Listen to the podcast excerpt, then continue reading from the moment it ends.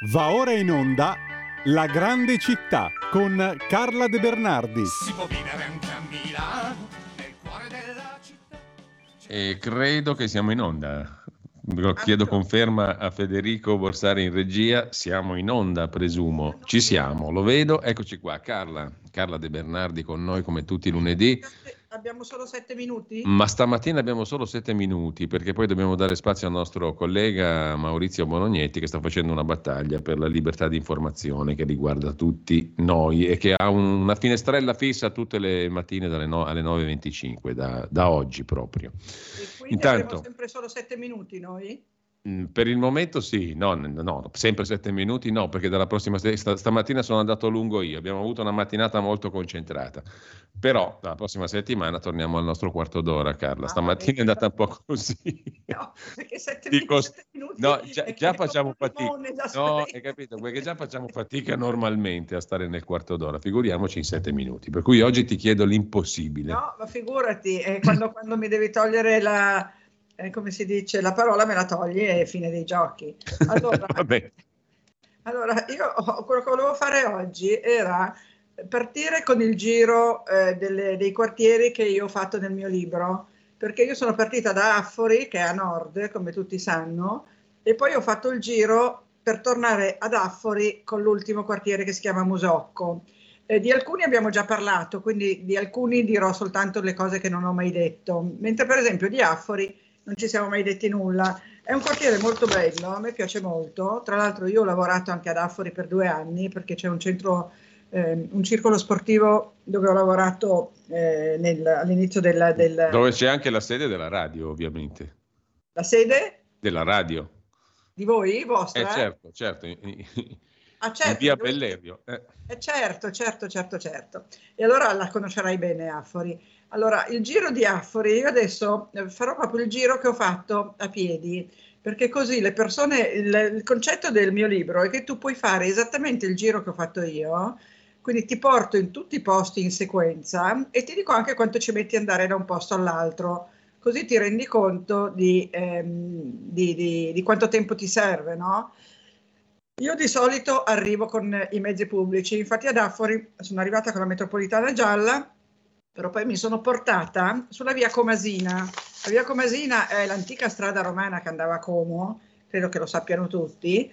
Eh, adesso è una via con tanti palazzoni, condomini, eccetera, eccetera. Comunque, in corrispondenza del numero 17 c'è questo grosso col- complesso lapideo che era l'ingresso di Villa Litta Modignani. Litta Litta Modignani la trovi un po' più in là, infatti è la mia eh, non seconda ma terza tappa, poi vi dirò perché è la terza e eh, c'è questo grande eh, anfiteatro di, di, pietra, molto grande, molto maestoso, con due specie di quinte, eh, due specie di quinte di pietra, poi due eh, obelischi, proprio di quelli slanciati che vanno verso l'alto, due vasi piantati eh, su questa, su, questa, quinta di pietra e due leoni. Eh, questa qui? Si chiama questo, questa costruzione, insomma questa scultura, perché è proprio una scultura, si chiama I Sirenei. I Sirenei aveva, era all'ingresso di Villa Litta e c'era un grande cancello di ferro, che adesso non c'è più il cancello, questo, questa, eh, questa, scenografia di pietra è, è, è soltanto è, vuota, è libera all'interno, da sul, da sul giardino, e il cancello è stato spostato a Niguarda, quindi lo troveremo a Niguarda.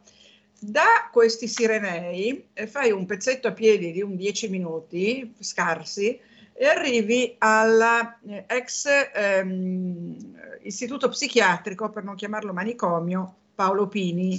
L'ex manicomio, eh, ospedale psichiatrico Paolo Pini, è stato chiuso come tutti eh, in base alla legge Basaglia, ma questo nel 99 e non nel 78, quindi un bel 19 anni dopo tutti gli altri. Il perché non te lo so dire, ma questo me l'ha spiegato una persona che lavora lì in questa eh, cooperativa sociale che si chiama Olinda.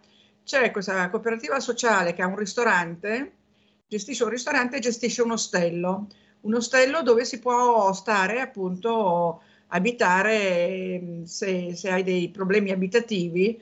Eh, è aperto a diverse categorie di persone con disabilità, con difficoltà socio-economiche E poi c'è questo bellissimo ristorante aperto al pubblico dove si mangia veramente bene. Ho visitato anche la, la sala al piano sopra, che è la pasticceria, e c'era un profumo di biscotti che, che è proprio da sentirsi male.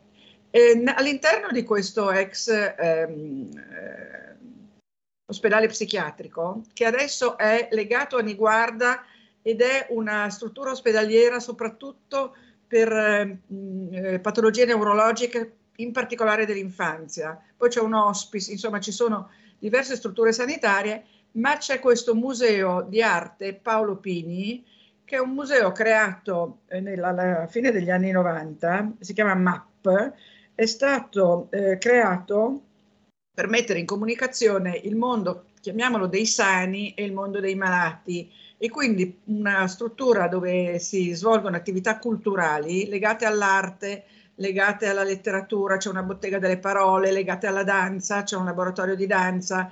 E poi i manufatti, le opere artistiche vengono esposte al pubblico, ci sono dei bellissimi atelier di pittura dove entri e c'è tutto questo caos tipico del, degli studi dove, dove, si crea arte, quindi con colori, pennelli, barattoli, disegni, eh, fogli di carta che volano, eccetera, eccetera. E questo map è veramente una, una, cosa grandiosa che si può visitare. Io sono arrivata, era, era aperto, sono entrata e non ho fatto nessuna fatica a, a, farmi tutto il giro. Quindi tenete presente questo map, tenete presente questo questo eh, ristorante Yodoc perché appunto dà da lavorare a persone anche con difficoltà e quindi mangiare lì significa fare anche un'opera sociale.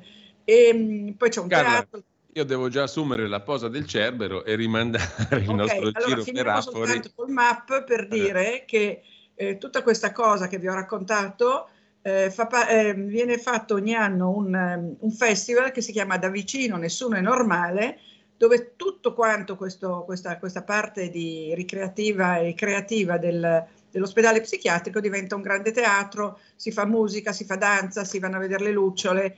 È molto bello proprio perché è un festival della, della creatività e dell'inclusività, ma questa volta sul serio, non parola vuota.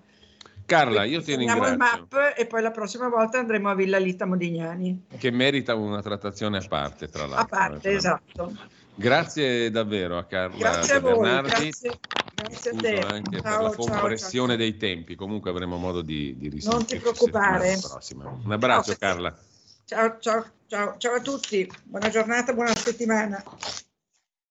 Avete ascoltato La Grande Città con Carla De Bernardi. Che la gente che vive, che lavora, che si diverte, che respira in mezz'ora da piazza del Duomo, arrivi dove vuoi alle 4 del mattino Milano diventa un posto molto strano. Tutte le domeniche, dalle 8 alle 10, la rassegna stampa del giorno e alcuni dei fatti principali della settimana che si è appena conclusa, con ospiti e telefonate in diretta. La domenica mattina non perdere contatto con la realtà su Radio Libertà, senza filtri né censure.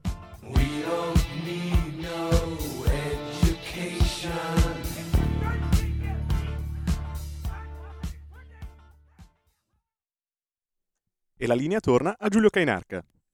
Giulio Cainarca e soprattutto, lo dicevo prima, con noi stamani c'è Maurizio Bolognetti, collega, giornalista e amico che ho il piacere di avere con noi per una iniziativa che però sarebbe stato auspicabile che non ci fosse perché uh, sarebbe voluto dire che mm, viviamo in un paese normale, in un mondo normale mi viene da dire, perché qui ormai la questione non è più limitata a un solo paese. Intanto Maurizio, grazie e buona mattina. Come stai? Giulio, intanto grazie a te, grazie a Radio Libertà, come sto? Sicuramente ancora carico. Eh? Eh, allora, tu hai posto un problema, Maurizio, che stai facendo uno sciopero della fame per porre un problema che, come dicevo, ha travalicato ampiamente anche i confini nazionali, no? è quello del uh, smisurato potere che stanno acquisendo le multinazionali della comunicazione social cosiddetta, cioè YouTube, Facebook e via dicendo. YouTube ti ha chiuso un'attività, una, una vita di attività giornalistica e di documentazione giornalistica che è il tuo canale YouTube, appunto. Um, e tu hai posto questa questione alla luce di quei nobilissimi principi che sono contenuti nell'articolo 21 della nostra Costituzione sulla libertà di espressione e che hai più volte richiamato. Allora, mh, eh, il mondo ufficiale dell'informazione si gira dall'altra parte perché dice ma YouTube è un privato, può fare quello che gli pare. Mm. Ora, questa, questa visione delle cose è veramente, non dico miope, più, più che miope, perché ormai giu- ragionare in questo modo significa chiudere gli occhi sul mondo, sulla realtà. Cioè qua siamo di fronte a una realtà che chiede un'attenzione politica e, e, e, anche un'attenzione economica, perché c'è anche un lato economico. Ma limitiamoci all'aspetto politico. Questa è una questione politica e informativa di prima grandezza. Vogliamo metterci gli occhi su questa questione o no? Questo stai dicendo. Tu stai facendo una battaglia per molti versi di avanguardia in questo momento, perché stai cercando di tirare l'attenzione anche delle paludate istituzioni e dei paludati meccani- organismi, diciamo, che sono quelli dell'ordine dei giornalisti, della federazione della stampa, che dovrebbero tutelare questi nobili principi della libertà di stampa su una realtà che non è più aggirabile, eludibile, che entra nelle nostre case e che è uno strumento di comunicazione tout court. Assolutamente sì. Tra l'altro ieri rileggevo alcune pagine del, di un bel libro che si intitola Il capitalismo della sorveglianza, beh, state attenti che tra poco YouTube riuscirà proprio a guardarvi mentre voi guardate i suoi video. Eh? E poi nel frattempo si arroga il diritto di vestire, senza che nessuno dica niente, insisto, i panni del giudice, della giuria, del boia e del pubblico ministero. Ah no, ma guarda un po' Giulio, mm. c'è qualcuno che abita in un colle importante, evidentemente anche alcune associazioni di categoria non se ne sono accorte che qualcosa ha detto però. E questo qualcuno, eh, pensa, pensa te, mm-hmm. è il mm-hmm. presidente della Repubblica, il quale intervenendo a un convegno eh, dell'USPI, Unione Stampa Periodica Italiana, dice nel mondo libero l'esercizio della democrazia si basa, eh, no scusami un attimo, ho perso, ho perso, il passaggio e la stanchezza un po' si fa, eh, si fa sentire. Eh, ecco qui, l'autenticità delle informazioni è affidata dalle leggi alla professionalità e deontologia di ciascun giornalista. Sarebbe fuorviante e contraddittorio con le stesse disposizioni costituzionali immaginare che organismi terzi possano ricevere incarico di certificatori della liceità dei flussi informativi. Sembra scritto apposta, sembra detto apposta. Eh, eh no. sembra proprio di sì.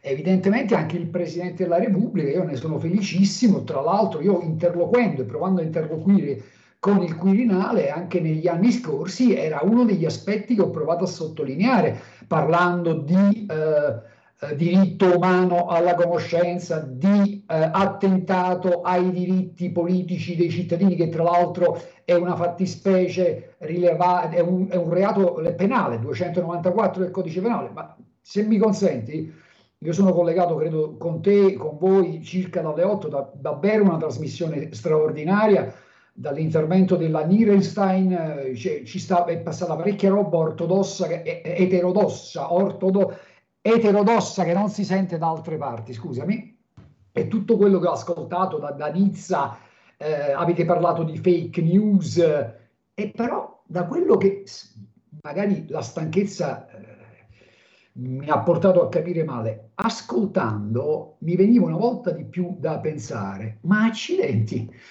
le fake news vengono diffuse eh, da grandi organi di stampa eh, che e magari senza possibilità di contraddittorio. Ecco, sperando che poi nessuno mi spari addosso.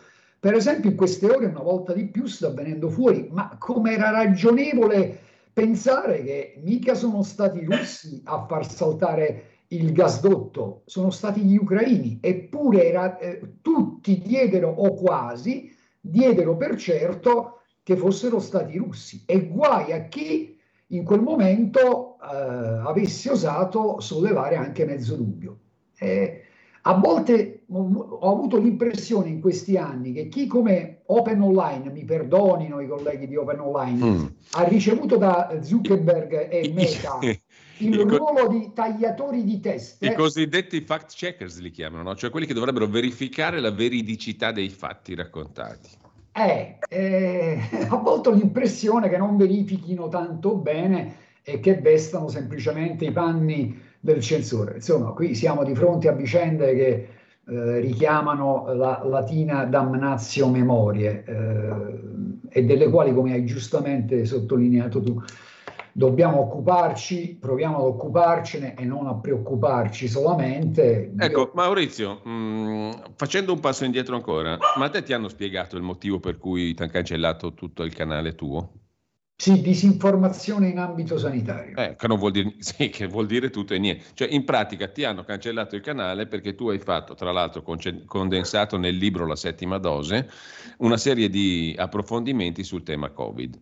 Siamo ancora in quella condizione lì che non se ne può parlare fuori dall'ortodossia? Allora, secondo me è pure peggio, anche perché se eh, tanto mi dà tanto, eh, visto che man mano stanno emergendo delle cose che in qualche Però, modo... scusami, tra l'altro, ah, disinformazione in ambito sanitario, ma ha cancellato tutto, anche le poesie di Edoardo. Sì, sì, hanno cancellato 2000 video, una parte solo di questi video riguardavano questa vicenda, chiaramente, ma hanno cancellato anche il tentativo di, eh, di provare a far emergere conflitti di interesse patenti. Io guardavo un documentario RAI del 2004 che si intitolava, pensa te, inventori di malattie, a parte che quel documentario, e credo di non sbagliare, verificherò di nuovo, è stato rimosso dal sito della RAI, ma è un documentario che eh, io dico oggi probabilmente la RAI non produrrebbe più. Eh, però attenzione, quel documentario Inventori di malattie, cercatelo perché su YouTube, ora non vorrei indurre YouTube a rimuoverlo, però su YouTube lo trovate, Inventori di malattie 2004, prodotto dalla RAI. Allora Maurizio, ci sentiamo domani mattina. Posso eh, ringraziare con te Francesca Tiboldo, Lucia Tripodi, Anna Conte, Rosanna Ennico, Gabriele Persia, Giuseppe Burgo, Paola Arsa e Nicoletta Colombo per aver raccolto il mio invito ad esercitare eh, questa azione mail bombing e a scrivere all'ODG e all'FNSI? Certamente, e, ehm, mh, sulla tua pagina Facebook c'è la modalità con cui gli indirizzi, diciamo, no? con i, ai quali ci, si può scrivere per sostenere questa richiesta. Di inter... Ma poi domani ci racconti che tipo di, di, di risposte, se ci sono, hai, hai avuto. c'è poco da ridere in effetti. Comunque, grazie Maurizio, un abbraccio a te, ci sentiamo domani mattina. Un abbraccio a te Giulio e grazie a Radio Libertà.